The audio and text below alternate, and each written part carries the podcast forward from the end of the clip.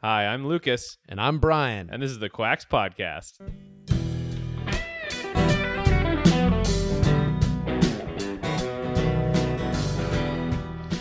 Hey, everybody, welcome to the podcast. Lucas here. Uh, just me this week. Brian is a little out of commission, so hopefully he will be back next week. Now, I was out of town this last weekend, so uh, I didn't really get a chance to dive any into anything too deeply. Uh, so I grabbed a couple news articles and a blog post to cover. Uh, I was actually at a wedding in Minnesota, Minnesota. Uh, so it was great, uh, man. It's so nice out there this time of year. I mean, just it's so beautiful. I, I've usually only go into Minnesota when it's really snowy out, and so it's just a barren wasteland. Uh, but this was really nice. The fields they just go on forever. The corn, I mean, it's just really beautiful. So anyway, let's get to these articles uh, that are on health and whatnot. So the first article, it's about a teenager who apparently ate a junk food diet for years and went blind. Now, this article was making the rounds on health forums, and a lot of people were using it, you know, to forward their agenda. So I thought, why not jump on the bandwagon and do that myself? So, uh, anyway, this kid, the doctors labeled him a picky eater. He would only eat five foods. He ate french fries, chips, white bread, sausage, and ham. That's it.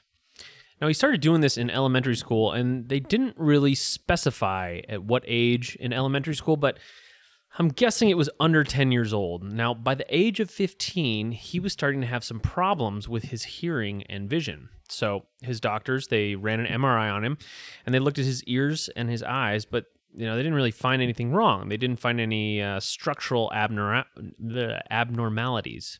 So, a couple years later, at age 17, his vision was even worse and he was declared legally blind, although I think he can still see with his glasses. Now, they ran some blood tests on him, and apparently he was deficient in B12, selenium, vitamin D, copper, and he was a little anemic. Now, they didn't really give a direct explanation about what's going on, so people are kind of filling in the blanks.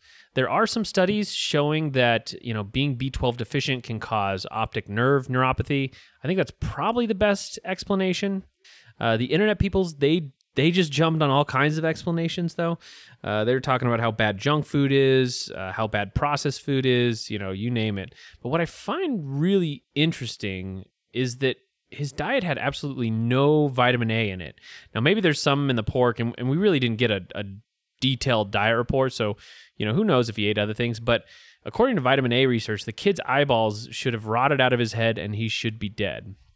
I'm actually pretty amazed how this kid has a normal height and BMI, uh, even after eating this way for a decade. So, you know, in the natural world, we talk a lot about, you know, being deficient in this vitamin or this mineral. But the fact that this kid is doing as well as he seems to be doing at least tells me that, you know, deficiencies can take probably a while to show up. I mean, the kid is is not well off. I mean, he has bone density issues, low bone density, uh, which is pretty bad for a young man but he is alive, which is is kind of cool. I mean, so while you know many people are looking at this, they're they're saying to themselves, "Oh, this is a bad diet and all that stuff." I, I get that. I actually think the opposite perspective is worth thinking about, which is like, why isn't this kid just dead? You know, I mean, isn't it amazing that he's even alive given the lack of nutrition he's getting? I think so. So anyway, the next article, uh, it's about fluoride, which is a very hotly debated topic. So, fluoride is a mineral that is added to many cities' water sources, uh, including Arizona here, actually, and it's added in an effort to combat tooth decay. Well, in mid August, the Journal of the American Medical Association released an observational study done at York University in Ontario, where they found uh, I'm sorry, where they followed over 500 mother child pairs across six different cities in Canada. And they measured the mother's uh, urine samples for fluoride and estimated their fluoride consumption throughout pregnancy. And this is what they found. So, this is from the article. Uh, they found that a one milligram per liter increase in concentration of fluoride in mother's urine was associated with a four and a half point decrease in IQ among boys though not girls. So this is the IQ of the, the children. Now, when the researchers measured fluoride exposure by examining the women's fluid intake, they found lower IQs in both boys and girls. So a one milligram increase per day was associated with a 3.7 point IQ deficit in both genders. So the reason this study is such a big deal, I think, is first off because the JAMA published it, uh, and that's a mainstream medical journal. But the study also went through a really heightened peer review process. I mean, they, they really looked at it to make sure it was well made uh, because it's so controversial.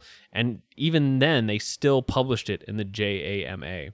Because the thing is, you know, there's there's something like I don't know, 60 different studies uh, showing that fluoride can be neurotoxic. So so really, you know, what we're seeing is something that the natural world has known for years and years, and it's it's becoming before our very eyes mainstream knowledge. So there's this guy uh, named Ben Hunt who talks about stories and how they apply to investing. I, I'm into investing and stock trading. That's that's another one of my hobbies. So I read about it.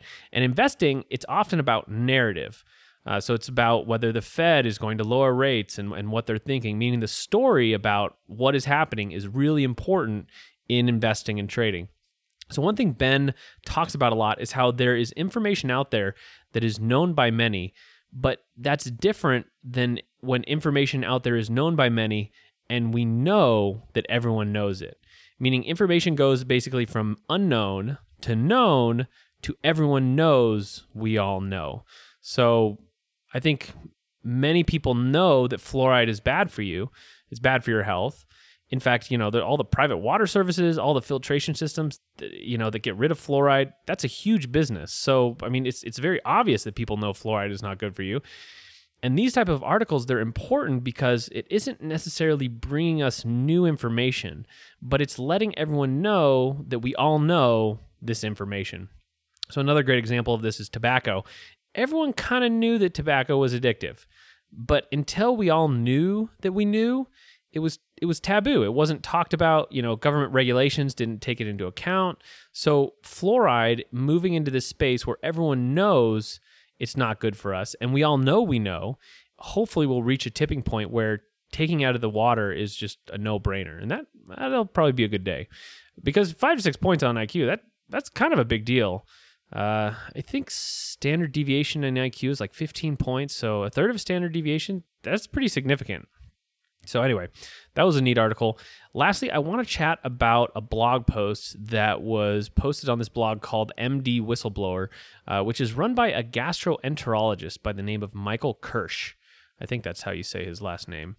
And I really like this guy's website because he talks a lot about the medical field and he has this real focus on truth. So uh, he criticizes, the, you know, in the right places. He he praises in the right places. I actually used some of his stuff in the colonoscopy episode from last week, so I I really like him. Now, about a week and a half ago, he put out a post that detailed how. Uh, the benefits of screening and disease prevention uh, whether that is for cancer like mammograms or cholesterol meds, you know, whatever, it tends to be over exaggerated in their benefit in the public space. Now, part of the reason is because the medical industrial complex, as he says, uh, is a voracious beast that must be fed large amounts of uh, medical testing and treatment to survive. But another part is how we understand the science of public health. So he wrote a follow up post to this one from a week and a half ago where he talks about this and I thought I would just, you know, read the post to you guys. It's it's not that long and it, it kind of hits on something that I believe is really crucial to know uh, when you walk into your doctor's office. So, let me pull up this post and we will read it. All right, the post is called Should High Blood Pressure Be Treated? And here it goes. In last week's post, I promised an explanation why many screening and medical treatments offer so little benefit to individual patients. So, if you invest the time to digest last week's post and the post before you now, then you will be equipped with new understanding that will enable you to make much better medical decisions. In accordance with this blog's mission, this is truly a quote, peek behind the curtain, end quote, I grant you that these two posts are a little wonky, but try to stay focused. Here's the main reason that ordinary people and even some medical personnel become confused on this issue. Studies that assess screening testing and medical treatments are often performed on very large groups of patients.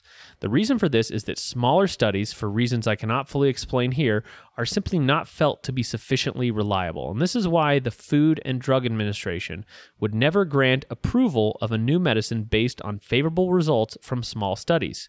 If a benefit or failure is shown in a high quality study with hundreds or thousands of participants, the results will be highly credible. It was large studies, for example, that demonstrated that blood pressure control prevented serious complications. So he's, he's basically talking here about statistics. Now, here is the key point. When a medical benefit is established in a large study, this benefit applies to a large population of people. When this medical test or treatment is later applied to an individual patient in a doctor's office, the benefit that this person receives may be minuscule. This reality is not appreciated by nearly all patients I have treated in nearly three decades. If a patient reads about a study that concludes that losing excess weight will cut the risk of stroke by 30%, the patient is likely to make two false assumption, assumptions. Assumption number one, he overestimates his risk of stroke. Assumption number two, he overestimates the true risk reduction of losing 10 pounds. If his risk of stroke is already very low, then reducing it by 30% offers almost no benefit. Follow the next example. Assume a study of 5,000 patients with high blood pressure demonstrating that lowering blood pressure 10% can half the risk of developing a heart attack. So, blood pressure down 10%, 50% less risk of heart attack. This sounds like a game changer, but not to an individual patient, such as any person reading this. The benefit is derived from studying a large population. So assume that without treatment, that 100 patients of the 5,000 or 2% would suffer a heart attack in 10 years. With blood pressure treatment, only 50 patients would suffer this outcome, a 50% decrease in the adverse event, wouldn't it be true that an individual patient would also have a 50% risk of developing a heart attack, a 50% reduction of risk developing a heart attack? Yes, but let's play this out. A patient comes to the doctor with modest high blood pressure and no other cardiac risks. The patient has read about this landmark study that concludes that treatment would half his risk of heart attack. Let's assume that this person's risk of developing a heart attack in 10 years is 3%. That means that this individual already has a 97% chance of staying well without any treatment. Treating this patient would lower his risk of heart attack from 3% to 1.5%, representing the 50% benefit we have been discussing. So, with treatment, he now has 98.5% probability of avoiding a heart attack.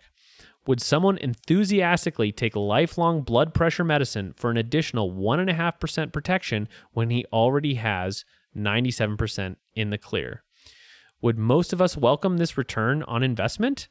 I'm not even considering the costs of many of these treatments and the potential side effects. When large studies' benefits are applied to individuals, the benefits calculate out very differently. However, treating hundreds of thousands or millions of people with elevated blood pressure would save many of them simply because we are dealing with a large number of people. A percentage point or two of a million people is a respectable number. It's like 10 or 20,000. That's why it makes sense to treat many diseases from a public policy standpoint. The point is that each individual only enjoys a very modest benefit. I hope that readers have found this post and the blog overall to offer a very high return on investment. Your comments are always welcome. So, what I love about this article is that it articulates a distinction between public health versus individualized health. The public health perspective is looking at large numbers of people and using just very small percentage gains to mandate treatments for everyone. So, like the author said, you know, save 1% more of 1 million people, you're getting a respectable amount of lives saved. The problem is that medicine over the decades has moved from this individualized treatment outlook to a public health treatment outlook. And this this really became a strong trend when Medicare and Medicaid were instituted. So at the time, you know, all the policymakers they said Medicare, it's never going to influence how medicine was done, but it has. And really in a big way. I mean, doctors, they basically think in diagnosis codes these days. Everything has to fit into a box so that it can be billed and handled by this massive bureaucracy correctly. So so why is this important for you to know? It's important because when you go into a doctor's office, some percentage of the things you hear will be individualized to you, depending on what you're coming in for, but a large percentage will be about public health. And, you know, you'll talk about what's going on with you, you'll you'll you'll tell them your symptoms or whatever. The doctor will listen. They're going to listen for key words that will then put you into certain diagnosis boxes and you will be served up a public health treatment that in all likelihood will do you know very little for you individually but when applied across millions of people it's going to save a very small percentage of them so you know as we go on with this podcast we're going to talk more about these and we've already talked about some of them like statins and colonoscopies and these public health treatments, you know, they usually fall into preventative medicine. I'm, I'm, obviously not talking about coming in with like this massive lung infection and getting antibiotics. That's obviously very individualized. But this also means that if you do decide to go along with these public health treatments, if you're getting any kind of side effect, it's it's probably not worth continuing with the treatment at all. And I'm not giving you treatment advice. I'm just saying so so like like the doc said in the article, you know, if you go from 97% in the good to 98.5% in the good, that is such a minuscule gain for you if you're experiencing any kind of hardship from taking the meds and either you know cost or side effects experience or whatever you're going to really have to make a decision on whether it's even worth it. So a great example of this uh, from my personal life is my grandma. She's my last living grandparent and she has been taking a statin drug for a long time. So her cholesterol numbers and you know they're they're good quote unquote good uh, but she has dementia. So she's losing you know more and more of her memory every year. Now talking with her it's become crazy difficult because she will basically ask you the same few questions over and over again. And the whole time she's doing it she's getting more and more anxious about it. And it's, it's almost like she's like trying to hold on to something she can't quite find. Now one of the possible side effects not proven but possible side effects from statins is memory loss so, in my opinion, and, and from reading articles like this, they should have taken her off these statins as soon as she started showing memory problems. Because the benefits for statins, they're minuscule, but the memory loss that she's experiencing is is definite. It's definitely there. The doctors, they should have recognized, in, in my opinion, again, that the public health benefit was outweighed by the possible individualized detriment to the patient. You know, they should have looked at those scales and said, "Look, this this might be a side effect of the statins. We should take it off. You know, we should take her off of it. Um, it it far outweighs the public health benefit." But doctors are moving away from that individualized treatment towards public health treatments, which means you, as the individual, you have to watch out for yourself and make these types of decisions. And and no one really wants to make these decisions. You know, you you're not an expert, but you can help yourself by finding doctors that understand this and are willing to take you off these public health treatments at the first sign of trouble and really avoid doctors that kind of push these types of things on you. In fact, I mean, if you ask me, I'd, I'd probably avoid doctors that are just pushy in general. So, anyway, I really like that article. I, I hope you liked it too. I think it's really crucial to know that to, to, kind of have this distinction in your head between the public health treatments and individualized treatments. So, anyways, that is all for this week. Uh, just to let you know, I will be getting more active on Twitter in an attempt to spread this podcast, as well as kind of give valuable snippets of information. You can actually get a lot of value from Twitter. I don't know if you've, you've ever gotten on there. It's, it's a great great platform and a terrible platform, but it's great too. Um, you can get a lot of value. I'm going to be talking about autoimmunity as well as uh, the medical establishment. So if you want to follow along, my Twitter handle is QuaxPod. That's Q U A X P O D. Uh, if you're interested. So thanks everyone. We will see you next week.